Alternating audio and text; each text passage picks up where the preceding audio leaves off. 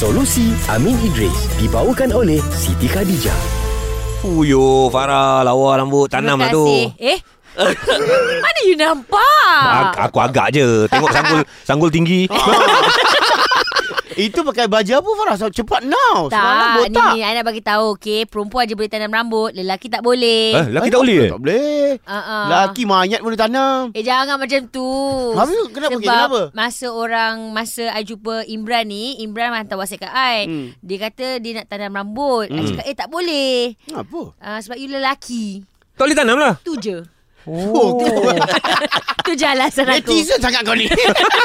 Tanya Amin lah Amin Amin Amin Tanya Amin lah. Amin Idris ah. Betul lah Imran punya kes ni Dia nak tanam rambut Boleh ke tak? Ha, lelaki, lelaki. Ha. Kita biasanya biasanya dengan FF tu Farah Fazana kan. Hmm. Tadi FF Fatwa Farah. Fatwa Farah ah, Sudah Alah jangan jangan jangan takut okay, Boleh Okey. ke tak ni Benda ni dibincang tau dalam muzakarah khas Jawatankuasa Fatwa Majlis Kebangsaan bagi hal ehwal agama Islam kali ke-94. Dia bersidang pada 20 hingga 22 April tahun 2011 di sama-sama Hotel KLIA dan dia bincang tentang hukum menanam rambut di kepala. Ha. Okey, apakah keputusan mereka? hmm. Okey, pertama, setelah meneliti keterangan dan hujah-hujah dan pandangan yang dikemukakan, mm-hmm. muzakarah berpandangan bahawa Islam tidak menghalang umatnya untuk melakukan sesuatu rawatan seperti menanam rambut oh. di kepala dengan tujuan ah. untuk memperelokkan diri dari keaiban, Ah. bukan menambah ke apa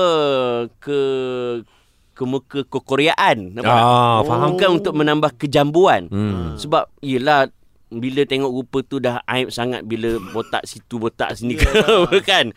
Maka dibenarkan untuk menanam rambut.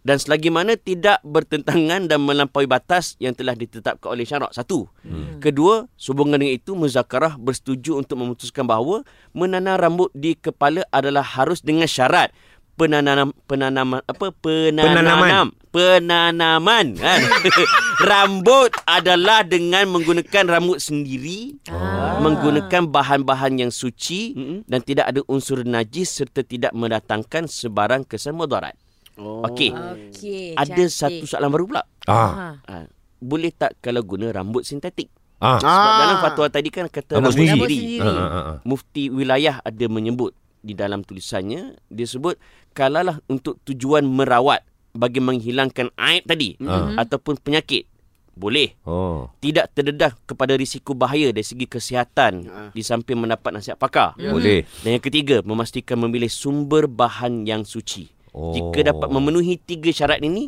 boleh guna rambut sintetik Ah. tapi rambut yang warna tu logik lah kau rambut silver agak-agak ah Oh. Ya tak ya juga. Kan? Ah. dan saya tak boleh bayang kalau itu adalah Johan.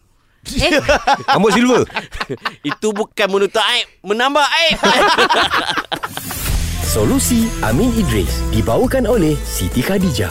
Hayati erti pengorbanan dan hadiahkan produk Siti Khadijah sempena Aidil Adha ini. Kunjungi butik SK berhampiran atau layari www.sitikadijah.com.